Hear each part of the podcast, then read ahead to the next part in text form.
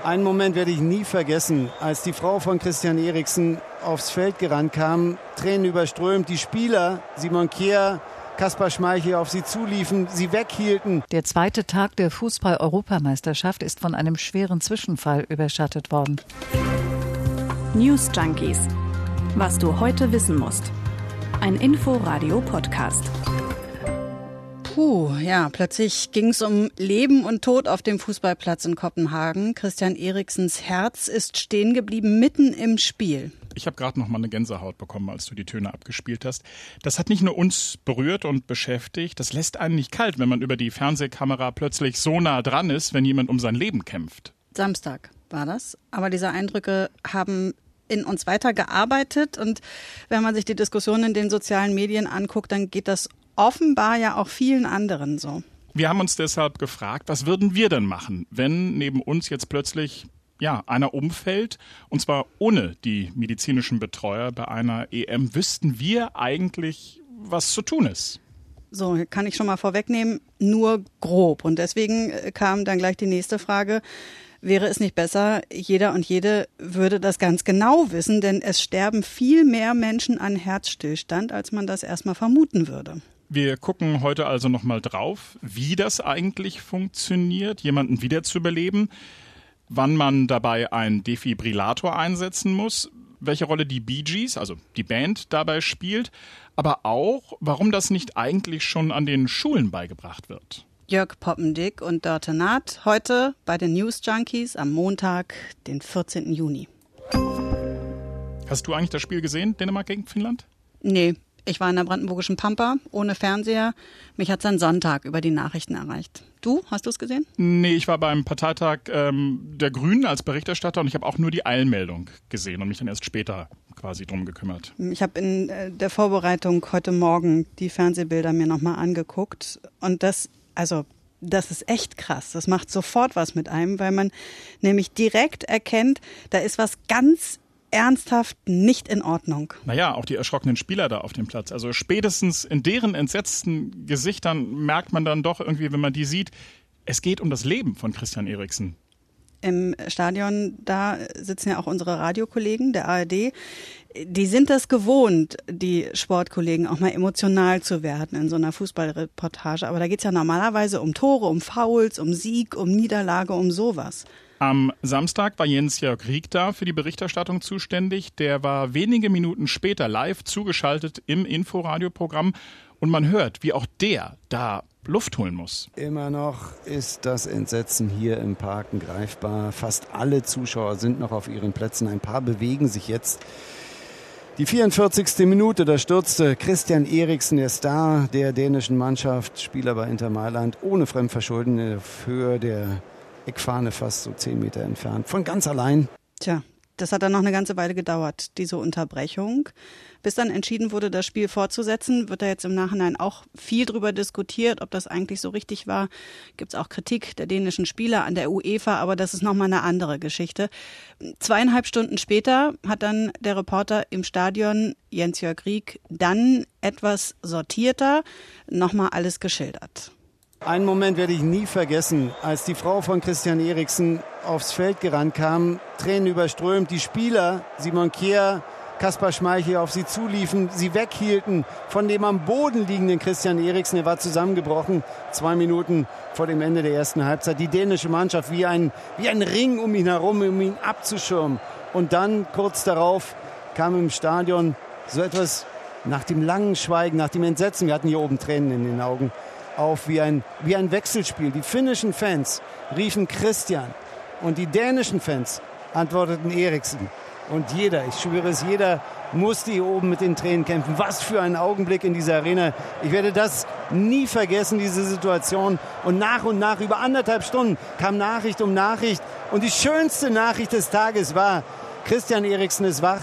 Ist wach und auf dem Weg der Besserung, aber noch immer im Krankenhaus, weil da noch Untersuchungen anstehen und so.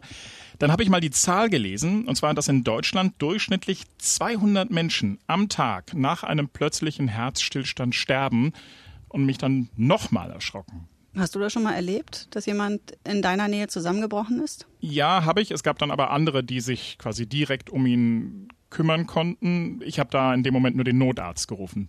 Ja, denkt man so nach dann, ne? Wie war hm. das nochmal mit dem Wiederbeleben? Könnte ich das überhaupt, wenn da jemand in meiner Nähe einen Herzstillstand hat und dieser Defibrillator, der ja auch bei Christian Eriksen zum Einsatz kam, müsste ich jetzt eigentlich wissen, wie man das macht? All diese Fragen, ne? Hm, ich habe ja in den vergangenen 25 Jahren, glaube ich, vier Erste-Hilfe-Kurse mitgemacht. Angefangen ganz klassisch mit dem, den man für den Führerschein braucht. Du? Nee, äh, ich habe einen amerikanischen Führerschein, da braucht man das nicht. Und ich habe dann ganz spät mit so um die 30 erst meinen ersten Erste-Hilfe-Kurs gemacht bei so einem Journalisten-Krisentraining bei der Bundeswehr. Wenn ich dich jetzt am Freitagabend gefragt hätte, Dörte, kannst du mir ad hoc zeigen, wenn jemand zusammenbricht, was muss man dann eigentlich machen? Hättest du es gekonnt?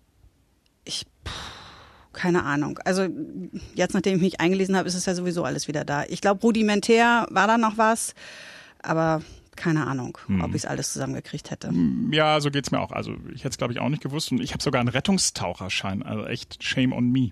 So, also deswegen an dieser Stelle nochmal die Basics, denn unser Bundesgesundheitsminister Jens Spahn hat es schön gesagt.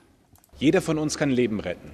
Wichtig ist, in einem Notfall überhaupt zu handeln. Mehr Menschen sollten sich mit dem Thema Laienreanimation beschäftigen. Denn Laienreanimation ist ein wichtiges Glied der Rettungskette. Im Ernstfall kommt es darauf an. Prüfen, rufen, drücken. Also beschäftigen wir uns mit Laienreanimation. Mhm. Gehen wir die einzelnen Schritte doch mal durch, um sie uns ein für alle Male dann mal auf die Festplatte zu schreiben. Prüfen, steht für, du checkst, ob derjenige auf dem Boden liegt, ob er ansprechbar ist. Du sprichst ihn an. Du schüttelst im Zweifel auch an den Schultern, kommt keine Reaktion. Prüfst du die Atmung, gibt es keine oder keine normale Atmung, so eine Schnappatmung, dann alarmierst du Hilfe. Genau, das ist dann rufen, Hilfe rufen, den Rettungsdienst, die Nummer 112.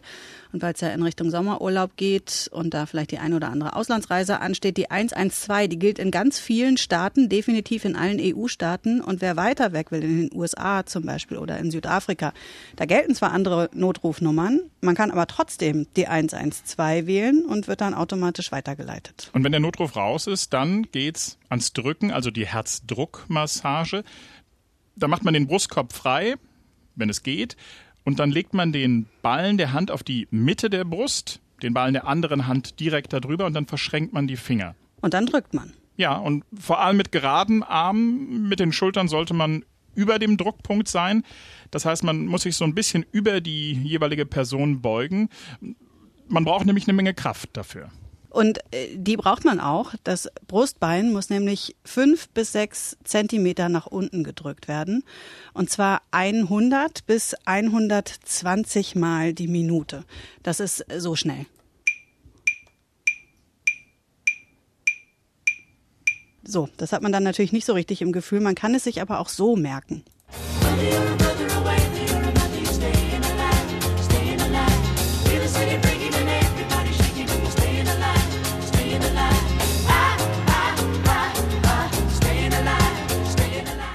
Das ist vielleicht jetzt unterhaltsam, sich das anzuhören, aber das ist total wichtig. Man muss nämlich mindestens 100 Kompressionen pro Minute schaffen. Das ist einer der häufigsten Fehler bei der Herzdruckmassage. Und so kann man sich den Rhythmus eben wenigstens ganz gut merken. Ne? Man muss auch schnell sein, nicht zimperlich, man muss richtig drücken und zwar tief. Ich habe ein Interview gelesen mit Fritz Sterz, der ist Professor an der Universitätsklinik für Notfallmedizin in Wien und der sagt, wenn es dabei nicht knackt, dann wurde normalerweise auch nicht tief gedrückt. Das kostet zwar Überwindung, würde ich jetzt auch sagen. Absolut. Aber wer eben das Herz nur streichelt, so sagt der Herr Sterz, der wird keinen ausreichenden Blutfluss zustande bekommen. Da können auch Rippen brechen bei Herzdruckmassagen. Die sind aber das geringere Übel. Das heißt auch, wenn es dabei zu einem Bruch kommt, immer schön weiterdrücken. Denn durch diesen Druck auf das Brustbein wird das Herz auf die Wirbelsäule gedrückt.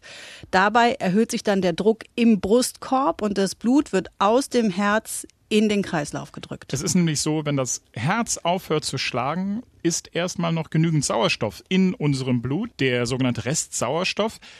Der kann aber eben nur unser Gehirn erreichen, wenn wir mit der Herzdruckmassage das Blut auch dann in Richtung Hirn pumpen.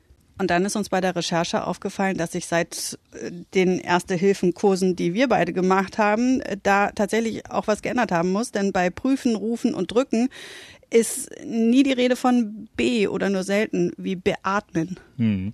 Genau, der Deutsche und der Europäische Rat für Wiederbelebung, die haben da 2015 ihre Richtlinie geändert und sie sagen jetzt, wer keine Erfahrung hat in der Wiederbelebung, der soll sich allein auf die Herzdruckmassage konzentrieren. Und wer Erfahrung hat oder wenn man vielleicht sogar zu zweit ist, dann gilt schon die alte Formel 30 mal drücken, zweimal beatmen. Und das Ganze muss man dann auch so lange durchziehen, bis der Notarzt dann eingetroffen ist. Also die Herzdruckmassage oder aber die Kombination dann noch mit der Beatmung. Bei Kindern ist es dann so, da wird es deutlich schneller, lebensbedrohlich und zwar nicht erst, äh, wenn das Herz stillsteht oder das Kind bewusstlos ist. Da reicht schon ein verlangsamter Herzschlag aus. Kindliche Organe wie das Gehirn oder das Herz reagieren einfach auf Sauerstoffmangel sehr viel empfindlicher als die Erwachsener. Wir haben mit dem Arzt Just Kaufmann vom Kinderkrankenhaus in Köln gesprochen. Der sagt, Erwachsene haben meistens eine Herzvorgeschichte oder eine Rhythmusstörung. Die werden also bewusstlos aufgrund dieses Problems und sind dann aber eben noch voller Sauerstoff. Bei Kindern ist es genau umgekehrt. Die bekommen aus irgendeinem Grund keine Luft mehr. Der Sauerstoff im Körper wird also verbraucht und dann bleibt das Herz stehen. Deshalb gilt für die Kinder erstmal fünfmal beatmen. Jos Kaufmann sagt, häufig springt dann schon das Herz wieder an. Ist das aber nicht der Fall, gilt 15-2. Also 15 mal drücken, zweimal beatmen. Aber auch da gilt, wer Zweifel hat oder Angst, drücken geht immer. So, jetzt ist es aber so, dass Christian Eriksen, der dänische Nationalspieler, dann mit dem Defibrillator zurückgeholt wurde. Ist nun also die Herzmassage immer der richtige Move? Und wann kommt der Defibrillator zum Einsatz? Das haben wir uns dann gefragt. Hm, da müssen wir erstmal kurz noch in die Ursachen eintauchen, um das besser zu verstehen. Weil das medizinisches Fachwissen erfordert, haben wir dazu einen Herzspezialisten befragt im Inforadio, Stefan Baldus. Der ist Professor für Kardiologie und Präsident der Deutschen Gesellschaft für Kardiologie. Wenn das Herz nicht mehr schlägt, ist es typischerweise eine Situation, wo quasi ein elektrischer Unfall im Herzen vorliegt.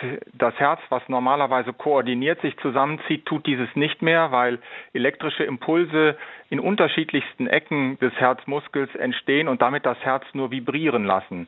Wenn das Herz vibriert, der Muskel nicht mehr koordiniert sich zusammenzieht, dann wird kein Blut ausgeworfen und der Mensch verliert das Bewusstsein, weil das Gehirn das empfindlichste Organ ist, was auf dauerhaften Sauerstoff angewiesen ist. Der Kardiologe Stefan Balde spricht da ja am Anfang von elektrischen Impulsen, von einem elektrischen Unfall. Und das führt dann direkt zum Defibrillator. Häufig ist es nämlich so, dass am Anfang eines solchen Herzversagens noch eine leichte, aber von außen eigentlich gar nicht wahrnehmbare Tätigkeit im Herz vorhanden ist. Das nennt man dann, und das hat man bestimmt schon mal gehört, der ein oder andere Kammerflimmern. Beim Kammerflimmern zieht sich der Herzmuskel zwar zusammen, aber so leicht und so schnell, dass er das Blut nicht pumpt, was ja seine eigentliche Aufgabe ist. Die Reizleitung im Herz ist gestört, der Fachbegriff dafür, der Herzmuskel fibrilliert. Und der Defibrillator, der gibt dann von außen einen starken Stromimpuls rein.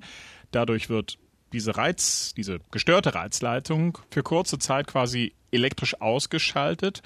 Und das, das bringt das Herz dann in vielen Fällen wieder dazu, koordiniert und rhythmisch zu schlagen und das Blut dann wieder durch den Körper zu pumpen. Hast du vor unserer Recherche gewusst, wie man das macht genau? Nee. Eben waren wir ja beim Dreisatz. Prüfen, rufen, drücken. Da kommt jetzt noch was dazu. Wenn es nämlich in der Nähe so einen Defibrillator gibt, dann sollte sofort einer losrennen und den holen, denn das ist Lektion Nummer eins. Es muss schnell gehen. Mit jeder Minute, die nach einem Herzstillstand vergeht, sinkt nämlich die Wahrscheinlichkeit einer erfolgreichen Wiederbelebung um etwa 8 Prozent, andere sagen sogar 10 Prozent, weil das Gehirn eben zu wenig Sauerstoff bekommt und das kann dann auch zu dauerhaften neurologischen Schäden führen und das eben ziemlich schnell. Die Defibrillatoren, die im öffentlichen Raum zugänglich sind, das sind sogenannte Laien-Defibrillatoren oder auch AEDs. Und weil das Wort so schwer auszusprechen ist, äh, sprechen auch die Feuerwehrleute immer von AEDs. Geht mir auch ein bisschen leichter über die äh, Lippen. Das steht für automatisierter externer Defibrillator. Und das sind Geräte, die Helfer durch jeden einzelnen Schritt durchführen. Also zum Beispiel auch sagen, dass man jetzt die Kleidungsstücke entfernen muss und so weiter. Die sind gar nicht so groß übrigens. Ne? Das ist wie eine DIN A4-Seite ungefähr.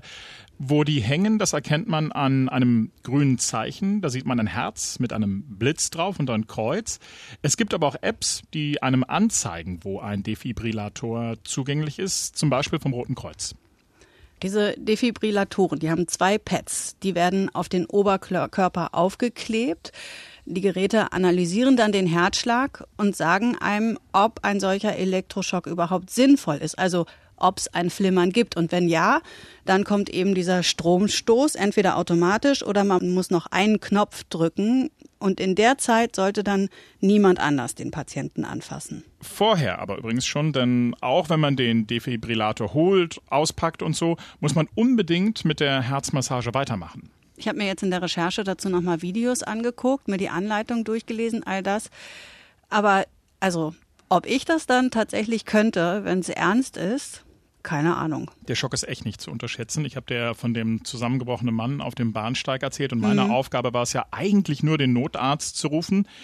Eigentlich würde man ja jetzt denken, einfache Aufgabe, aber meine, Plötz, meine Hände haben dann plötzlich angefangen beispielsweise ähm, zu zittern und ich habe zwei, drei Sekunden mein Handy angestarrt, weil ich plötzlich echt nicht mehr wusste, wie man das Ding entsperrt. Das saß, ja. Ja, man muss sich wirklich häufiger damit beschäftigen, wenn man es dann, also wenn es passiert, äh, wirklich drauf haben will. Das sagt übrigens auch der Kardiologie-Professor Stefan Baldus, den wir da eben schon kurz gehört haben. Ich bin fest davon überzeugt, dass wir das regelhaft wiederholen sollten, denn der Schock, den der Nicht-Beteiligte hat, wenn er einen leblosen Menschen äh, liegen sieht, der ist so groß, dass man das schon ein bisschen trainieren muss, dann nicht in Schockstarre zu verfallen, sondern eben in Aktion und diesem Patienten dann durch solche wirklich relativ manuell, relativ einfachen Tätigkeiten das Leben zu retten. Apropos trainieren, die Deutsche Gesellschaft für Anästhesiologie und Intensivmedizin fordert, dass Reanimationskurse bereits an Schulen durchgeführt werden, und zwar verpflichtend.